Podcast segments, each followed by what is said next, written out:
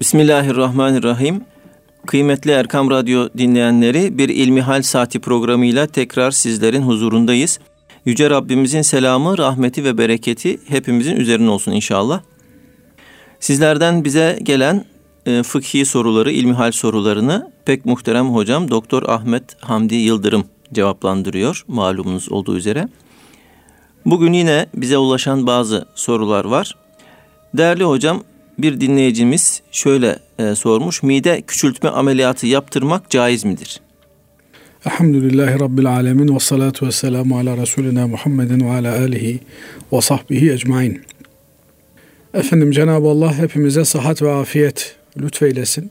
Amin. Sıhhat hakikaten en önemli nimetlerden biri. Efendimiz Aleyhisselatü Vesselam ni'metani mağbunun fihima kethirun minen nas buyuruyorlar. İki nimet vardır ki insanların çoğu bu iki nimetle ilgili aldanmaktadırlar, gaflet etmektedirler. Bunlar sıhhat ve boş vakit. Sağlıklı insan adeta ya ben vaktimi nasıl geçireyim telaşı içerisinde boş vakitlerini heba etmekte. Sağlık nimetinin kalıcı olduğunu zannetmekte. Halbuki sağlık nimeti gelip geçici bir nimettir. Zaman zaman insanlar hastalanırlar. İhtiyarlık da zaten en müzmin hastalıklarımızdan bir tanesi. Binaenaleyh sağlıklı, dinç zamanımızı iyi değerlendirmemiz gerekiyor. Sağlıklı zamanlarımızda hastalanmamak için gayret içerisinde olmamız gerekiyor. Sağlık nimeti, beden nimeti, hayat nimeti Cenab-ı Allah'ın bizlere emanet ettiği, korumamızı tavsiye ettiği, emrettiği nimetlerdendir. Binaenaleyh bunlarla ilgili elimizden gelen gayreti göstermeliyiz. Efendim beden benim bedenim istediğim gibi kullanırım. Sağlık benim sağlığım istediğimi yaparım diyerek sağlıkla ilgili umursamaz bir tavır içerisinde olmak asla ve asla dinen tasvip edilebilecek, doğru görülebilecek bir davranış değildir. Nitekim bundan sebep bedenimize zararı dokunacağı kesin olan, hayati riskler taşıyan bir takım icraatları, uygulamaları e, yapmak haram kılınmıştır. Sigara bundan dolayı haram görülmektedir.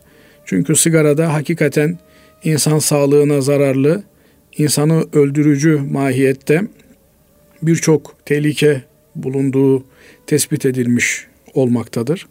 Bugün e, alimlerimiz sigaranın içerisinde öldürücü birçok zehrin olduğunu ifade etmektedirler.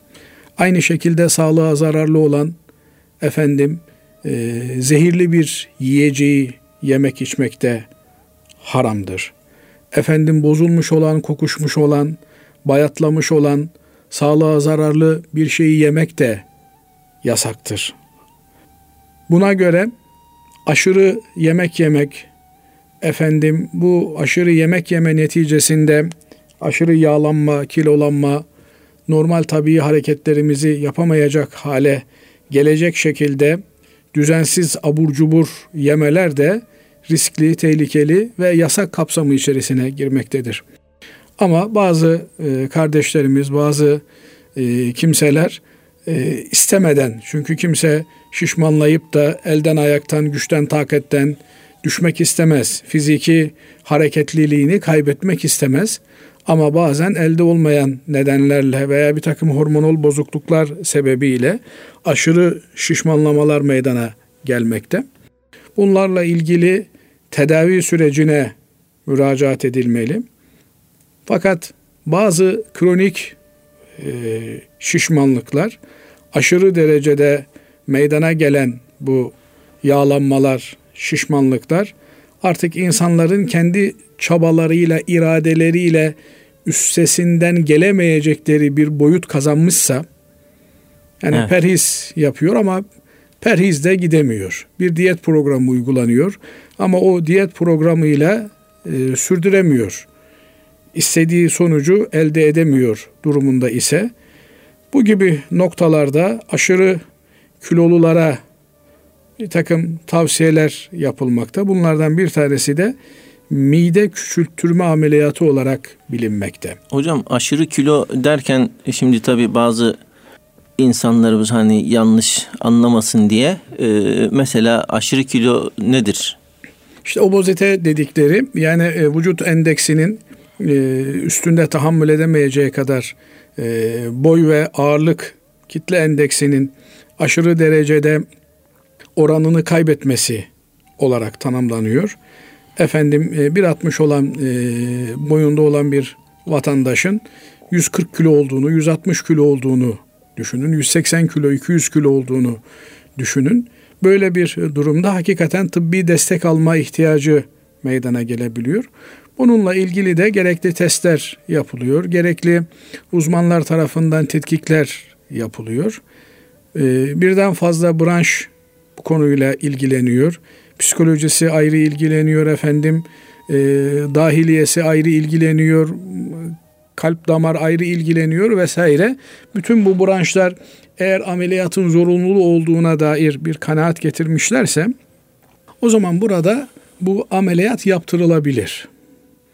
Özellikle de iradi olarak iradesine hakim olamayan, düzenli bir beslenme e, programı takip edemeyen kimselerde bu daha elzem hale gelmektedir. Fakat mide küçülttürme ameliyatı da mucizevi bir yöntem değildir. Yani ben tıp alanında uzman bir kişi değilim. Bununla ilgili detayları verebilecek durumda da değilim. Ama e, tecrübi olarak edindiğimiz eşten dosttan duyduğumuz kadarıyla bu ameliyat beraberinde çok sıkı bir irade kontrolünü de gerektiriyor. Evet mide küçüldüğünde bir müddet e, iştahsızlık meydana geliyor. İşte 6 ay 8 ay mide küçüldüğü için insanın yeme ihtiyacı da göreceli olarak azalıyor. Veya aşırı yediği zaman efendim bir kaşıktan fazla yediği zaman mide onu almıyor, kabul etmiyor. Fakat Cenab-ı Allah mideyi öyle bir yaratmış ki e, mide esnek bir mahiyette yaratılmış. Gittikçe yine e, fleksibilitesine e, dönerek genişleyebiliyor. O esnek yapısı genişleyebiliyor midenin ve bir müddet sonra e, siz midenizi küçültürseniz de o e, üçte, üçte biri kalmış olan, üçte ikisi kalmış olan mide yine genişleyebiliyor. Ve bu durumda da hem ameliyat olmuş mide küçültmüşsünüz, çok ciddi bir risk almışsınız. Hem de bununla beraber istediğiniz sonuca ulaşamamışsınız. Bir müddet sonra verdiğiniz hızlı bir şekilde verdiğiniz kiloları geri almak gibi bir tehlike ile karşı karşıya kalabiliyorsunuz. Allah muhafaza etsin. Onun için her şeyden önce irade kontrolü şarttır. Maalesef biz bu hızlı tüketim çağında irade kontrolümüzü kaybettik. Çocukluktan beri her istediğimize anında hemen ulaşmak gibi bir şartlanmışlığın içerisine girdik.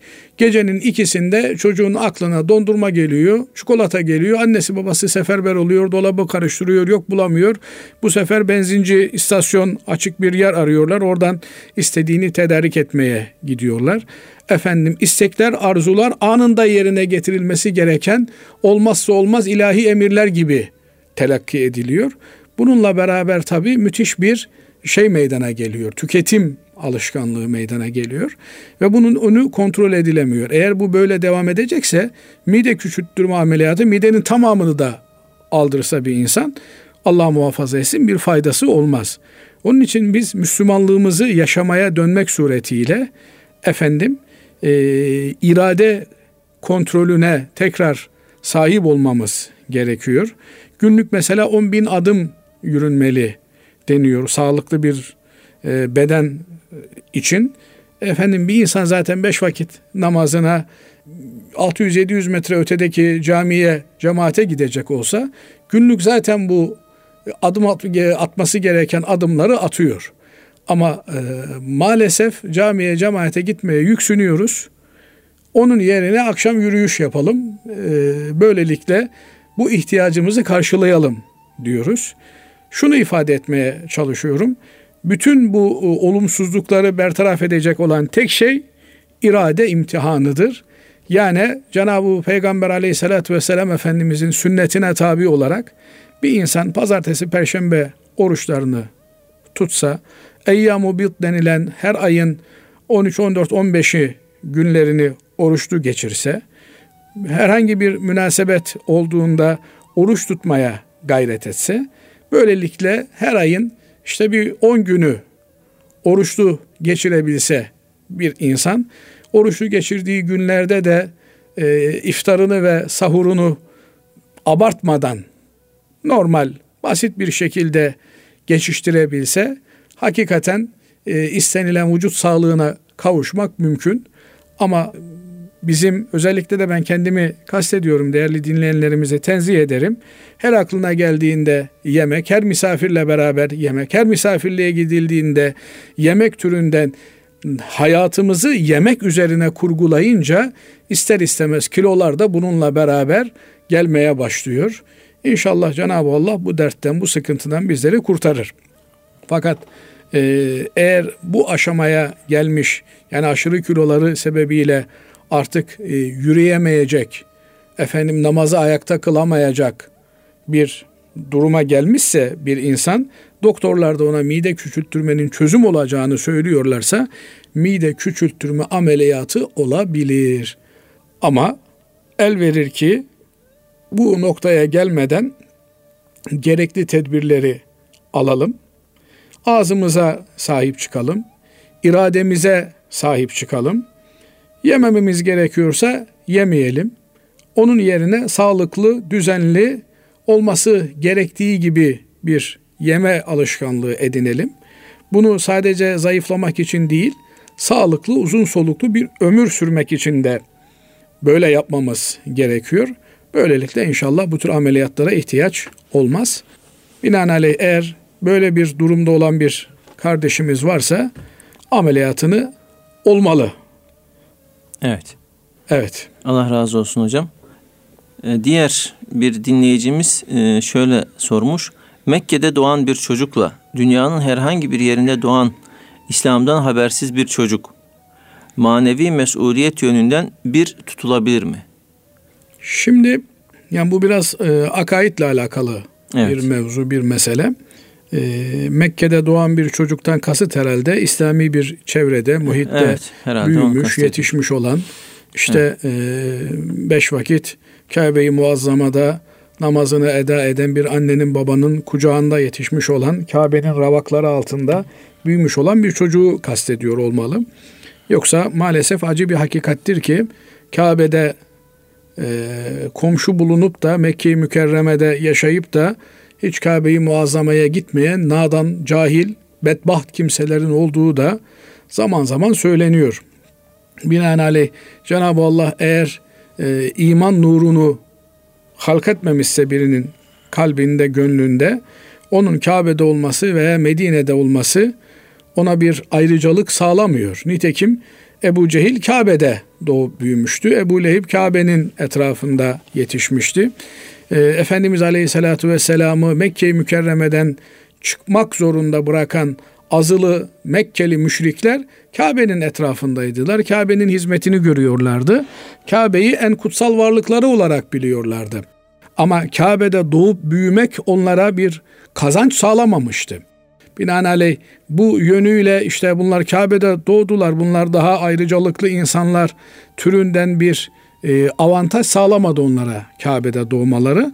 Belki aksine e, Kabe'yi yanlış bir yoldan sahiplenerek Kabe'nin Rabbinin göndermiş olduğu peygambere Efendimiz Aleyhisselatü Vesselam'a Muhammed Mustafa sallallahu aleyhi ve selleme karşı bir küfür mücadelesi, bir inkar mücadelesi yürüttüler. Binaenaleyh Kabe'nin yanında olmak, Mekke'de doğmak her zaman avantaj anlamına gelmiyor. Ama farz edelim ki işte İslami bir muhitte doğmuş, Müslüman bir anne babadan doğmuş olan bir çocukla gayrimüslim bir ortamda doğmuş. Efendim ne bileyim Amazon'da e, balta girmemiş bir ormanda ilkel bir kabilede doğmuş olan çocuk aynı mıdır? Değildir elbette. Nereden biliyoruz böyle olmadığını? Çünkü Cenab-ı Allah adili mutlaktır. Mutlak adalet sahibidir. Herkesi verdiği nimetlerle hesaba çekecektir. Etüselünne yevme izin anin naim buyuruyor Cenab-ı Allah Tekersür suresinde. O gün elbette Allah'ın size verdiği nimetlerden hesaba çekileceksiniz diyor. Sorgu sualiniz size verilen nimetler üzerinden olacak. Allah ne nimet vermiş? Akıl nimeti vermiş. Akıl nimetinin gereklerini Cenab-ı Allah soracak. Eğer bir kimseye akıl nimeti vermemişse Cenab-ı Allah, yani e, Cenab-ı Allah hepimizin akıl sağlığını muhafaza etsin. Bir kimseyi deli olarak yaratmış veya akıl nimetini ondan almışsa bu kimse din imanla mükellef değil. Yani bakıyorsunuz işte akıl hastanelerinde envai türlü insan var. Kendisinin peygamber olduğunu iddia eden var. Şizofreni ağır vakalar var. Allah olduğunu iddia ediyor. Din iman kabul etmiyor. Bunların bir sorumluluğu var mı? Yok. Allah bunlara hesap soracak mı? Yok. E, dolayısıyla bunlar Mekke'de de doğsalar hesaptan, kitaptan uzaktırlar. Medine'de de doğsalar böyledirler. Efendim Paris'te de doğsa, Arjantin'de de doğsa aynıdır. Binaenaleyh Allah verdiği nimetin hesabını soracaktır. Akıl nimeti vermemişse o kimse sorgudan, sualden muaftır. Çünkü muhatap olmanın, mükellef olmanın, İslam dinine girme yükümlüsü olmanın olmazsa olmazı akıl nimetine sahip olmaktır. Bir kimsede akıl yoksa, deli ise, divane ise, efendim mecnunsa artık o kimse dinle, diyanetle mükellef değildir. E kim delidir, kim değil, de, deli değildir meselesine gelince onun da tanımını yapmışlar. Yani karını zararını bilmeyen, üç kuruşta beş yüzü ayırt edemeyen, efendim bir e, miskete elindeki 500 lirayı, 1000 lirayı verebilen bir kimse farklı tanımlar yapmışlar. Binaenaleyh delinin kim olduğu, akıllının kim olduğu belli. Buradan anlıyoruz ki Cenab-ı Allah verdiği nimetin hesabını soracak. Akıl vermişse Allah birine o aklıyla Cenab-ı Allah kulundan şunu bekliyor. Bunca nimeti veren, bunca güzellikleri yaratan bir kudret var. O kudrete teşekkür edilmeli. O kudrete saygı duyulmalı. Eğer bir kimseye akıl nimeti verilmişse Maturidi mezhebi diyor ki bu kimse aklıyla bu evreni çekip çeviren bir kudretin olduğunu, bir gücün olduğunu bulmakla mükelleftir. Efendim Eşari mezhebi de diyor ki her ikisi de hak mezhebimizdir. Bu meselelerin tartışılması bu dünyada çok da fazla bir netice doğurmayacaktır. Nihayetinde Cenab-ı Allah kimine nasıl muhatap kılacağını öbür tarafta hepimiz göreceğiz. Allah iman selametiyle göçmeyi nasip etsin. Amin. Eşari mezhebi de diyor ki bir peygamber ulaşmamışsa, bir tebliğ ulaşmamışsa bu kimse e, mükellef değildir, e, imanla muhatap değildir diyor. Burada tabi aslında temel noktaya baktığınızda iki mezhebin de e, aynı görüşte olduğunu söyleyebiliriz. Mesela sahih hadis kaynaklarımızda geçen bir e, olay var. Efendimiz Aleyhisselatü Vesselam diyor ki geçmiş kavimlerden bir kimse ölüm döşeğindeyken evlatlarına diyor ki ben öldüğümde benim vücudumu yakın diyor. Küllerini dört tane farklı büyük dağın zirvesine bırakın diyor. Ve umulur ki diyor güç ve kuvvet sahibi olan benim küllerimi bir araya getirip de bana azap edemezsin diyor. Diyor ki Hazreti Peygamber aleyhissalatü vesselam Efendimiz Cenab-ı Allah bu kulunu cennetine koydu affetti diyor. Şimdi alimlerimiz bu hadisi şerifi açıklarken şunu bize söylüyorlar. Bu nokta önemli. Yani evet. bazıları şimdi aklının almadığı bir hadisi olur mu böyle hadis reddet gitsin. Aklımızın almadığı bir hadis olabilir mi? Olabilir. Aklımızın, idrakimizin kavrayamadığı bir ayet olabilir mi? Olabilir. Ne yapacağız? Bilene soracağız. Çünkü ayet öyle diyor. Feselu ehle zikri in kuntum la ta'lemun. Bilmiyorsanız zikir ehline, ilim ehline sorun diyor. Anlayamadınızsa sorun diyor. Efendimiz Aleyhisselatü Vesselam'ın bu hadisi şerifini alimlerimiz şöyle bize anlatıyorlar, izah ediyorlar. Bu adam Allah'ın varlığına iman ediyor. Kainatın, evrenin bir sahibi olduğuna iman ediyor. Ama o Allah'ın sıfatlarıyla ilgili eksiği var, cehaleti var. Yani onun kudret ve kuvvet sahibi olduğunu, o külleri tekrar bir araya getirip o küllerden onu tekrar yaratabileceğini ve tekrar yarattığı vücuduna azap edebileceğini düşünemiyor. Binaenaleyh kendisine tebliğ ulaşmadığı için, kendisine Allah'ın sıfatlarını anlatacak bir kimse ulaşmadığı için o aklıyla ulaşabileceği noktaya ulaştığından dolayı Cenab-ı Allah onun cehaletini mazur görmüştür. Bu nokta önemli. Yani eğer bir adam İslam'ın anlatılmadığı, bilinmediği bir yerde ise bu adamı İslam'ın detaylarıyla, İslam'la muhatap tutmak akıl kârı değil. Bilmiyor çünkü. Görmemiş, duymamış. Ama eğer duymuşsa o zaman bunu araştırması, peşini takip etmesi onun üzerine bir vazifedir. Binaenaleyh Allah kendisine hangi nimetleri vermişse o nimetlerin gereğini yerine getirmekle mükellef olduğundan dolayı o nimetlerden hesaba çekilecektir. Eğer Allah kendisine bir Kur'an-ı Kerim ulaştırmışsa o Kur'an-ı Kerim nimetiyle mükelleftir. Ama hiç din iman diye bir şey duymamış. Tamamen e, işte putperest bir toplum içerisinde yaşamış 15-20 yaşına geldiğinde de vefat etmiş. Bu kimsenin durumu ne olacak? Alimlerimiz buna diyor ki bununla ilgili diyor ki bu kimse iman edebilecek bir ipucu kendisine verilmemişse sorumlu değildir. Binaenaleyh diğer mahlukat ne tür bir muamele görecekse bu da öyle bir muamele görecektir. Ama eğer bir akıl melekesine sahip ve bu akıl melekesiyle de bu olaylar, bu kainat, bu gökyüzü kendi kendine olamaz. Bunu var eden bir güç var, bir kudret var ve ben ona teslim oldum diyebiliyorsa bu adam iman etmiş demektir. Bu adam Allah'ın cennetine gidecek demektir. Buradan anlaşılıyor ki değerli kardeşimizin sorusuna dönecek olursak Mekke-i Mükerreme'de doğan yani Müslüman bir ortamda doğan, İslam'ın yükümlülüklerini öğrenebilecek bir ortamda doğan bir kimse öğrendiği şeylerle muhataptır, mükelleftir, sorumludur, yükümlüdür. Ama öyle değil de işte Antarktika'da doğmuş, sadece Allah'ın varlığını öğrenmiş, Allah'ın varlığına iman etmiş. Ama namazdır, oruçtur, zekattır bir şeyden haberi yok. Allah bunlarla bu kimseyi mükellef tutar mı? Bunları yapmakla sorumlu kılar mı? Kılmaz. Burada ez cümle söylenebilecek olan şudur. Allah verdiği nimetlerin hesabını soracaktır. İlim nimeti vermişse onun hesabını soracaktır güç kuvvet nimeti vermişse onun hesabını soracaktır. Akıl nimeti vermişse onun hesabını soracaktır. Mal, servet, zenginlik nimeti vermişse onun hesabını soracaktır.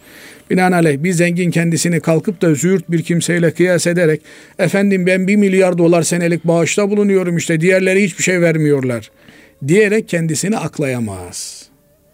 Güç kuvvet sahibi bir kimse de kendisini efendim işte ne yapayım herkes e, yan gelip yatıyor ben de e, öyle yapıyorum diyerek kendisini geriye çekemez. İlim sahibi bir kimse de ilmiyle sonuna kadar amel etmeye, onu insanlara öğretmeye mükelleftir. Ne yapayım gece olunca ben de uyuyacağım diyerek bir mazeret üretemez. O yüzden Allah kime ne nimet vermişse o nimetin gereğini o kulundan ister. Bu da en tabii bir durumdur. Evet Allah razı olsun hocam teşekkür ediyoruz. Değerli dinleyenlerimiz kısa bir araya gidiyoruz. Aradan sonra programımıza devam edeceğiz. Kıymetli dinleyenlerimiz İlmihal Saati programımıza kaldığımız yerden devam ediyoruz. Değerli hocam Doktor Ahmet Hamdi Yıldırım sizlerden bize ulaşan soruları cevaplandırıyor. Efendim e, bir sorumuz şöyle. Bazılarının dediği gibi Kur'an-ı Kerim'in şifresi var mı? Ve böyle bir şifrede ileride ne gibi felaketlerin olacağı belirtiliyor mu? Evet yani Kur'an-ı Kerim'in şifresi açık. Kur'an-ı Kerim gizli şifreler barındırmıyor, açık şifreler barındırıyor. Fakat açık olmasına rağmen çünkü Kur'an-ı Kerim mubin vasfıyla geliyor. Hakkı batıldan ayıran, apaçık, açık seçik, gizlisi kapaklısı olmayan net mesajlar taşıyor. Fakat bunların açık olması herkesin görebileceği anlamına gelmiyor. Kur'an-ı Kerim'den istifade edebilmek için Kur'an-ı Kerim'den gerekli olan mesajları çıkartabilmek için öncelikle bir kalbi kıvama sahip olmak gerekiyor. Nasıl bir kalbi kıvam hocam? Şimdi Kur'an-ı Kerim'in hemen başındaki Bakara suresine baktığınız zaman nasıl başlıyor? Elif, la, mim, zâlikel kitabu la raybe fî.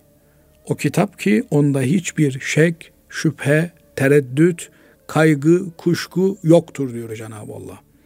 Huden lil muttakin. O kitap muttakilere hidayettir diyor. Yani Kur'an-ı Kerim hidayet ediyor, insanlara yol gösteriyor, insanlara rehberlik ediyor. En doğruyu, en sağlamı, en kestirme yolu insanlara gösteriyor.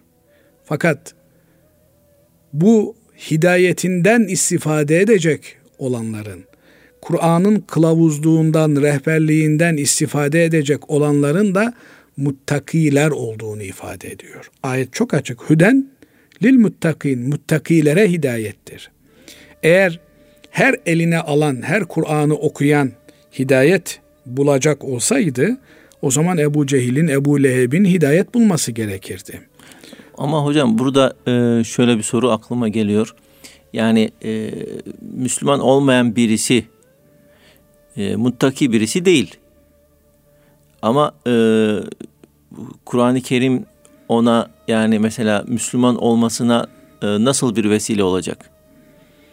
Çok önemli bir e, nokta. Yani bir yandan diyorsunuz ki diyorsun e, Kur'an müttakilere hidayet eder. Diğer taraftan da diyorsunuz ki e, insanlık Kur'an'ın hidayetine muhtaç. Evet. Bu nasıl olacak? Evet. Burada önemli olan nokta şu. Bir insan Kur'an-ı Kerim'e bir saygı ile yaklaşırsa adeta tabiri caizse hadisi kutsi de alemlerin Rabbinin ifade ettiği gibi kulum bana bir adım atar, yürüyerek gelir ben ona koşarak giderim. Yani bir insan Kur'an-ı Kerim'e az bir nebze bir saygıyla Allah'ın kelamıdır diyerek bir özenle yaklaşırsa Kur'an ona sırlarını açar. Ama inkar etmek için, yok saymak için, ayıp aramak için, kusur aramak için Kur'an-ı Kerim'e yaklaşırsa o zaman Kur'an-ı Kerim bütün hakikatleri onun yüzüne kapar. Niye? Çünkü Kur'an-ı Kerim müşteri çoğaltma ihtiyacında olan bir şey değil. Kur'an-ı Kerim ona iman edenlere dost doğru bir yolu, hidayet yolunu göstermek üzere Allah Teala tarafından gönderilmiş. Bu nokta önemli. Mesela Ruhul Beyan'da e, Musa Aleyhisselam'la biliyorsunuz Firavun'un e, mücadelesinde Firavun Musa Aleyhisselam'ı sihirbaz olarak tanımlıyor. Sen diyor sihir yapıyorsun, insanları sihirinle kandırıyorsun. Ben bütün memleketimdeki, e, krallığımdaki sihirbazları toplayacağım. Seninle bir düelloya onları tutturacağım. Burada kim kazanırsa artık diye büyük bir meydan okuma içerisine giriyor. Hakikaten Firavun memleketi imparatorluğunun her bir köşesinden ki o gün e, sihir en zirve dönemini yaşıyor.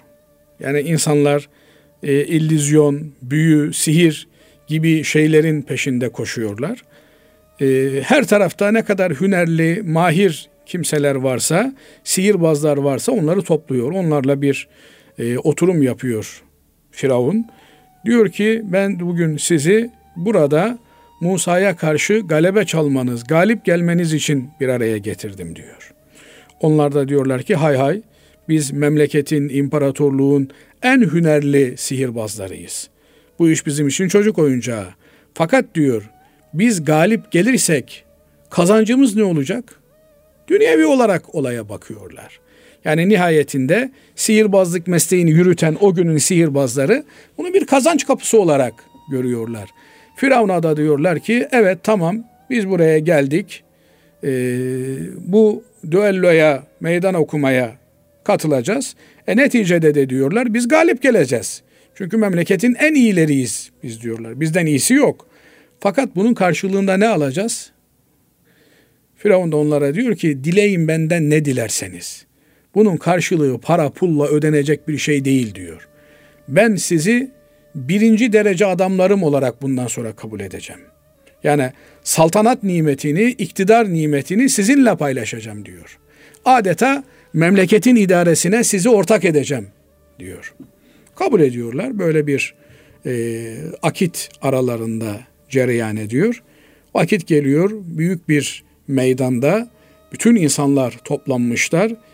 Büyük bir mübareze söz konusu.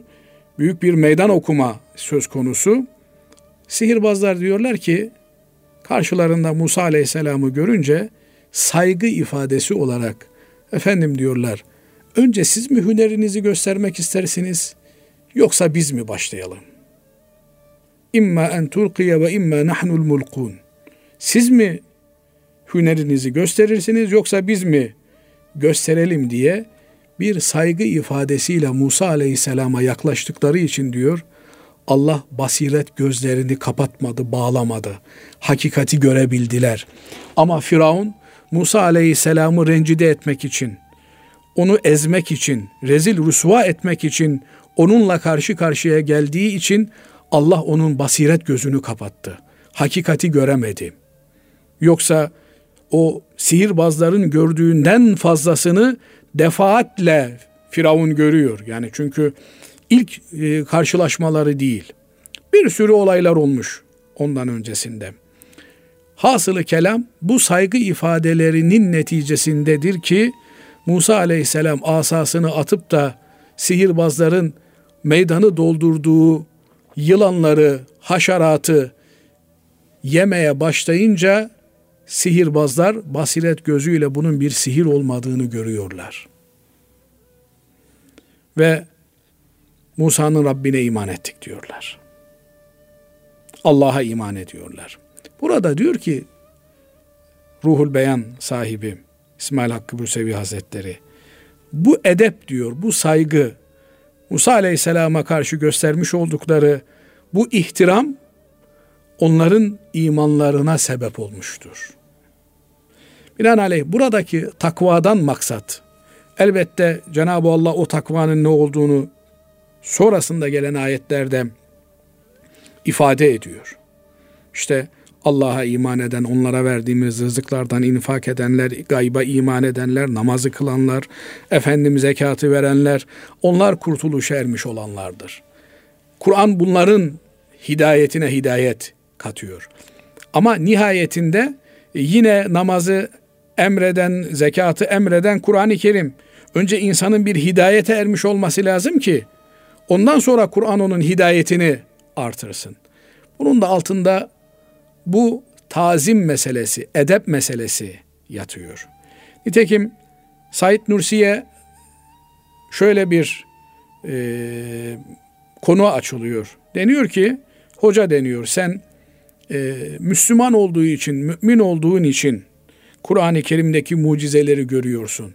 Sen hele şöyle bir Kur'an-ı Kerim'e bir taraf olarak, objektif olarak bak, tarafsız olarak bir bak bakalım. Müslüman gözüyle değil de kendini imandan soyutlayarak bir bak bakalım. O zaman bu mucizeleri, bu hakikatleri görebilecek misin? Diyor ki Said Nursi, Allah rahmet eylesin. Ben Hı. diyor Beyazıt Camii'nin bir kenarına çekildim diyor. Hatta ha- hakikaten diyor şeytanın verdiği bu telkin ile diyor bir bakmaya çalıştım diyor. Baktım ki diyor Kur'an bana hakikatlerini açmıyor. Kendini kapatmış diyor. Yani buradan anlıyoruz ki Kur'an ancak Kur'an'a temiz olarak yaklaşan. Hazreti Osman Efendimiz'den öyle bir söz naklediliyor. Diyor ki kalplerimiz temiz olsa Kur'an okumaktan doymazdık diyor. Ne zaman insan doymaz? Lezzet bulursa doymaz. Şimdi okuyoruz Kur'an-ı Kerim'i. Lezzet alabiliyor muyuz? E işte hatim var deniyor okuyoruz kapatıyoruz ondan sonra bir daha e, açmıyoruz Kur'an-ı Kerim'i. Ama lezzet alabilsek, peki niye lezzet alamıyoruz? Kalplerimiz paslanmış çünkü. Kalplerimize masiva, Allah sevgisinin dışında şeyler yerleşmiş. Öyle olunca da Kur'an bize tadını vermiyor, lezzetini vermiyor. Zevk alamıyoruz Kur'an-ı Kerim okumaktan. Oysa kalplerimiz temiz olmuş olsa, takva sahibi olmuş olsa Kur'an okumaktan doyamazdık. O lezzetten, o tattan, o zevkten kendimizi alamazdık. Adeta Kur'an aşığı olan bir takım insanlar dün de öyle bir e, kardeşimizle beraberdik. Babam diyor fırsat buldukça eline Kur'an alırdı diyor. Bir saniyesi Kur'ansız geçmezdi diyor. Ya yemek yerdi diyor. Ya bir fırsatını bulmuşsa hemen Kur'an-ı Kerim'ini açardı. Başka bir işi varsa onu ama bir boş kaldı mı hep elinde Kur'an olurdu. Dolayısıyla o lezzeti, o tadı almış olan biri e, Kur'an'la beraberliğini, birlikteliğini sürdürebiliyor. Bu yüzden Kur'an-ı Kerim'in gerçek manada sırları ancak takva sahipleri için Kur'an'a karşı gereken tazimi, saygıyı gösterebilenler için açılır. Herkes Kur'an-ı Kerim okur. Herkes Kur'an-ı Kerim okur. Ama herkes Kur'an-ı Kerim'den aynı derecede hislenmez. Nitekim ama Selef... hocam burada e, dinleyicilerimiz yanlış anlamasın böldüm e, sözünüzü. Yani e, bildiğimiz manada yani burada hani gizli bir şifre, gizli bir sır var e, anlamına gelmiyor söyledikleriniz değil mi? Yani herkes kendine oradan bir sır veya bir hakikat, bir hikmet e, gönlüne e, doğuyor. Yani başka birisi için bu başka bir şekilde olabilir. Yani e, oraya gizlenmiş bir şey yok, bir sır yok orada. Kur'an-ı Kerim açık, her şey açıkta. Ama açıkta olan her şeyi görebiliyor muyuz? Bazen göremiyoruz. Göremiyoruz. Algıda seçicilik diye bir hikaye var. Herkes evet. aradığını buluyor. Evet. Dolayısıyla kim ne arıyorsa onu buluyor. Kur'an-ı Kerim'e sapıtmak niyetiyle bakan hakikaten sapıtabiliyor. Çünkü Kur'an-ı Kerim açıkça bunu söylüyor. Yudillu bihi men yeşâ ve ehdi men yeşâ. Evet. Allah bu misalle, Kur'an'da verdiği bu misalle dilediğini sapıtıyor, dilediğine hidayet ediyor. Hidayet bulmak için Kur'an-ı Kerim'e bakan hidayet buluyor. Önünü görmek için Kur'an-ı Kerim'e bakan önünü görebiliyor. Yani dolayısıyla Kur'an-ı Kerim iktarabeti saatu ve şakkal kamer diyor. Kıyamet yaklaştı diyor. Bu ayet 1400 sene önce inmiş bir ayet. Yani e, Kur'an kıyametin yaklaştığını Kur'an haber veriyor bize. Onun için Efendimiz Aleyhisselatü Vesselam'ın ashabı kıyamet koptu kopacak olarak bakıyorlar. E, Kur'an-ı Kerim yine inna kunna fi ehlina müşfikin diyor o cennet ehli için. Biz çoluğumuzun çocuğumuzun arasında tir tir titriyorduk diyor. Yani bir rahat yüzü göremedik diyor. Niye? E, Kur'an-ı Kerim okudukça insanlar e, tedirgin oluyorlar. Kıyamet diye bir hadise var. Kıyamet saati diye bir hadise var. Binaenaleyh o dehşetli günde e, çok olağanüstü olaylar meydana gelecek. Bunu okudukça ona dair e, algıda seçicilikleri canlanıyor. Bakıyorsunuz, e, mesela bir misal vereyim müsaadeniz olursa. Buyurun hocam. E, Hazreti Ömer Efendimizin çok önemli uygulamalarından bir tanesi, tek başına karar almıyor Hazreti Ömer Efendimiz. Bir şura meclisi kurmuş. Bir danışma kurulu ihdas etmiş. O danışma kurulunda sahabe efendilerimizin önde gelenleri var. Bir mesele, bir gündem söz konusu olduğunda o danışma kuruluna bu gündem getiriliyor. Evet. Efendim bu danışma kurulunda bu meseleler çözüme bağlanıyor ve oradan genelde icma ile, konsensüs ile, ortak bir kararla kararlar alınıyor. Bu danışma kurulunun içerisine 17-18 yaşlarında olan İbn Abbas Hazretleri de bulunuyor. Sahabeden yaşlı olan bir takım zatlar ya bu torunumuz yaşındaki adamın bu mecliste ne işi var diyerek e, hikmetini sual etmeleri üzerine Hazreti Ömer Efendimiz İbn Abbas'ın ne derece büyük bir ilim adamı olduğunu, ne derece büyük bir öngörüye sahip olduğunu ispat etmek için diyor ki bütün mecliste bulunanlara, danışma kurulunda bulunanlara İza ca'e nasrullahi vel feth suresi diyor. Size neyi anlatıyor diyor. Herkes diyor ki işte Allah'ın fethi geldi, zafer geldi, insanlar grup grup İslamiyet'e giriyor. O güne kadar bir kişi iki kişi Müslüman oluyor. Artık ondan sonra kabile kabile Müslüman olmaya başladılar. İslam'ın devrinin geldiğini bize anlatıyor. Herkes bir görüş beyan ediyor. İbn Abbas'a sıra gelince İbn Abbas diyor ki bu sure diyor Peygamber Efendimizin vefatının yaklaştığını anlatıyor bize diyor. Öngörüyü görüyor musunuz? Evet. Sure aynı şekilde net ve açık. Hani kimseye gizli kapaklı bir şifre sunulmuyor orada. Ama bütün o ileri gelen ashab efendilerimiz, Hazreti Peygamber Efendimizin yanında bulunmuş olan ileri derece sahabe efendilerimiz farklı manalar anlarken daha yeni bir delikanlı olan Efendimiz Aleyhisselatü Vesselam'la çocuk döneminde tanışmış olan İbn Abbas bu sure diyor Peygamber Efendimizin vefatının yaklaştığını haber veriyor. Nereden çıkarttın diyor.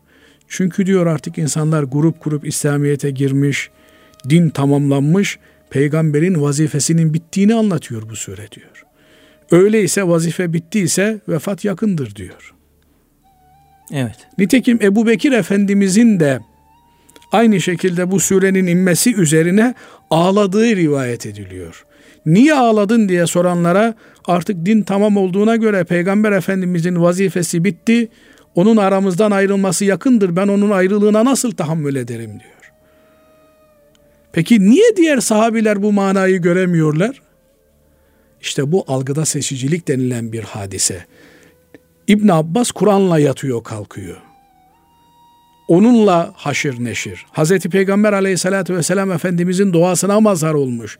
Allah'ım ona Kur'an'ın tevilini, yorumunu, tefsirini öğret demiş. O dua tecelli etmiş İbn Abbas Hazretlerinde. E 60 ciltlik, 100 ciltlik tefsirler yazılmış.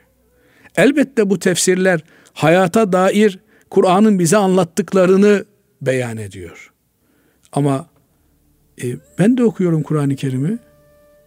Yani diyor ya Mehmet Akif tam dizelerini hatırlayamayacağım. Ya bakarız diyor Nazım Celil'in yaprağına ya okur geçeriz bir ölünün toprağına. İnmemiştir hele Kur'an bunu hakkıyla bilin. Yani e, ben de okuyorum. Ama Kur'an-ı Kerim bana ne kadar kendini açıyor. İşte burada ne kadar Kur'an'la irtibatlıysanız, ne kadar Kur'an sizin gündeminizde ise, ne kadar Kur'an'a ehemmiyet veriyorsanız, Kur'an o kadar size kendini açıyor. Mesela e, Kur'an-ı Kerim Rum İmparatorluğu'yla, Roma İmparatorluğu'yla Pers İmparatorluğu'nun savaşından bahsediyor Rum suresinde. Persler, İranlılar e, Rumlara galip gelmişler. Diyor ki Kur'an-ı Kerim, Roma diyor, çok geçmez, 5-10 seneye kadar tekrar Perslilere galip gelir diyor. Zaman veriyor ve mekan veriyor. Yer de bildiriyor. Bildirdiği yer neresi? Lut Gölü'nün civarı bugün işte Ürdün topraklarının olduğu bölge. Orayla ilgili Kur'an-ı Kerim diyor ki fi ednel ard. Ednel ard ifadesi edna kelimesi iki anlama geliyor. En yakın ve en çukur anlamına geliyor. Yani Arap Yarımadası dedikleri Ceziretul Araba, Mekke'ye, Medine'ye en yakın yer. Lut Gölü'nün olduğu yer. Veya en çukur yer, yeryüzünün en çukur noktası. Yani siz bunu e, eğer feraset gözüyle bakarsanız bir ilmi altyapınız da varsa, coğrafi altyapınız da varsa o zaman yeryüzünün en çukur deniz seviyesinden en dip noktasının orası olduğunu tespit edebilirsiniz. O işareti buradan alabilirsiniz. Binaenaleyh bu da beraberinde şunu getiriyor. Eğer farklı e, ilmi donanımlara sahipseniz o zaman Kur'an-ı Kerim size kendi alanınızla ilgili de açılımlar yapar. Evet. O yüzden Kur'an-ı Kerim'e saygıyla, ihtiramla, takvayla yaklaşmak ve hayatımıza dair oradan mesajlar devşirmek üzere hemhal olmalıyız. Mesela bir Yusuf suresi gençlik psikolojisi için muazzam bir sure. İnsan yetiştirmekle ilgili muazzam bir sure. Ama e, o alanda altyapısı olan farklı şeyler görür. O noktada evet. bir behresi olmayan farklı şeyler görür.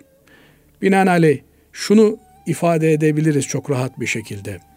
Siz Kur'an'la ne kadar hemhal olursanız Kur'an sırlarını size o kadar açar. Ama bu Kur'an'ın sırlarla dolu bir kitap olduğunu göstermez. O insanın kendi sırlarını Kur'an'da bulması anlamına gelir. Yoksa Kur'an-ı Kerim çok açık, seçik, net bir mesaj taşımaktadır.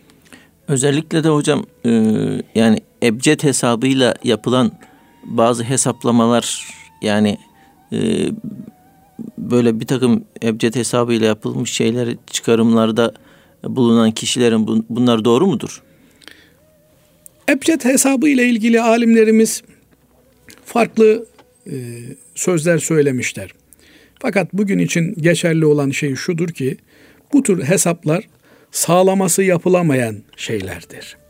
Binaenaleyh bunların peşine takılıp da bunlardan bir şeyler çıkartmak boş şeylerle meşgul olmak demektir. Evet. Kur'an-ı Kerim e, bu anlamda bir e, sırlar kitabı değil. Kur'an-ı Kerim hayat kitabıdır. Kur'an-ı Kerim okuyanlara kalbi kıvam kazandıran, imana zindelik veren bir kitaptır. Ama istinas babından yani istinas dedikleri eskilerin e böyle bir tevafuk etmiş e, şeklinde bir takım e, çıkarsamalar bağlayıcı olmamak kaydıyla yapılabilir. Yani Ama, kıyametin senesini veyahut da bir kötü olayın e, işte şu kadar sene sonra olacak işte bakın Kur'an-ı Kerim'in şu ayetinde böyle ebced hesabıyla buna denk geliyor gibi şeyler rikast ediyorsunuz. He, bu tür şeyler e, kıyametle ilgili tabi kıyametin gizli olacağı veya ne zaman kopacağı bilinmediği için kıyametle ilgili bu tür şeyleri e, söylemek doğru bir şey değil. Ama işte söz gelimi Beldetun Tayyibetün'den İstanbul'un fethinin 1453'te olacağını çıkarmak, söylemek. Yani bu tür şeyler e, bir teşvik amacıyla olabilir belki. Fakat bunları bağlayıcı birer e, hakikat olarak görüp bunların peşine düşmek çok yanlış şeylerdir. E, üç tanesi tutar, beş tanesi tutmaz. Bunun neticesinde insanlar kendi yorumlarına değil, Allah muhafaza etsin, Kur'an'ın tutarlılığı üzerinden bir tartışmaya girebilirler. Bununla ilgili müsaadeniz olursa şöyle tatlı bir anekdot var onu anlatayım. Buyurun, buyurun hocam. Bir kadıncağız e, işte Selefi dedikleri gruptan birine bir soru sormuş. Bu zat da kadıncağıza cevap vermeden önce diyor ki senin sorunun cevabını Kur'an ve sünnetten mi vereyim yoksa Kur'an ve sünnetten değil de Ebu Hanife'nin mezhebinden mi vereyim diye bakarsanız mesela yaldızlı bir cümle bir tarafta Kur'an ve sünnet var. Sanki ona rakipmiş gibi de Ebu Hanife Hazretleri var rahmetullahi aleyh. Ama irfan sahibi bir kadıncağız bu herifin e, bu cahil herifin ağzının payını veriyor. Diyor ki sen bana diyor kendi Kur'an ve sünnet anlayışınla değil diyor. Ebu Hanife Hazretlerinin Kur'an ve sünnet anlayışı üzerinden cevap ver diyor. Yani nihayetinde sen Kur'an'dan ve sünnetten hüküm çıkartıyorsun da Ebu Hanife Tevrat'tan çıkartmıyor. Efendim ne bileyim Zebur'dan çıkartmıyor. Veya işte 80 günde devre alem kitabından, romanından bunları çıkartmıyor. Sen Kur'an ve sünnetten çıkartıyorsun da Ebu Hanife Hazretleri babasının evinden getirdiği bohçadan çıkartmıyor. O da Kur'an ve sünnetten çıkartıyor. Dolayısıyla bir takım insanların ben Kur'an'dan bunu anlıyorum, ben sünnetten bunu anlıyorum diyerek kendi anlayışlarını Kur'an ve sünnet olarak lanse etmeleri ve Kur'an böyle diyor, sünnet böyle diyor diye bir gündem oluşturmaları, bunun karşısında işte başkalarını Kur'an karşıtı gibi e, göstermelerini e, bu noktada çok dikkatle ve ibretle takip etmeliyiz. Evet. Yani bu bir netice itibariyle ben bunu size Kur'an'dan söylüyorum. Yani sen evet. bunu Kur'an'dan söylüyorsun da evet. doğru anlıyor mu sen Kur'an'ı? Dolayısıyla Kur'an'ı Selefi Salihinin anladığı gibi anlamak zorundayız. Bugün zaten sünneti inkar eden, sünneti reddeden güruhlar, herifler, paçavralar, affedersiniz, temelde Kur'an'ın önündeki koruyucu kalkan olan sünneti delmek suretiyle Kur'an'ı oraya buraya çekebilecekleri bir materyal haline getirmek istiyorlar. Siz Kur'an'ı anlarken Peygamber Efendimizin hadislerini çıkartırsanız, sahabe-i kiram efendilerimizi çıkartırsanız o zaman açarsınız elinize bir sözlük alırsınız. Oradan kafanıza göre bir mana verirsiniz. İşte e, tutar Herifi Naşerif'in bir tanesinin dediği gibi sünnet sünnet dedikleriniz peygamber de yetimdi hadi sen de öldür babanı sen de yetim ol diye katilliğe teşvik edersiniz. Ve abuk subuk şeyler ortaya çıkar. Allah evet. muhafaza etsin. Kur'an özellikle bizden kendisine takvalı bir kalp ile yaklaşmamızı istiyor. Edep, edep, edep. Edeple Kur'an'ı eline alan bir kimse muazzam futuhata nail olur. Evet, Cenab-ı Allah, Allah olsun. hepimize bu edebi lütfeylesin. Çok teşekkür ediyoruz hocam. Allah razı olsun. Değerli dinleyenlerimiz merak ettiğiniz sorularınızı bize bizlere ulaştırabilirsiniz. Her gün her hafta çarşamba günü İlmihal Saati programımızda değerli hocamız e, sizlere cevap verecektir inşallah. Hepinizi Allah'a emanet ediyoruz. Hoşçakalın.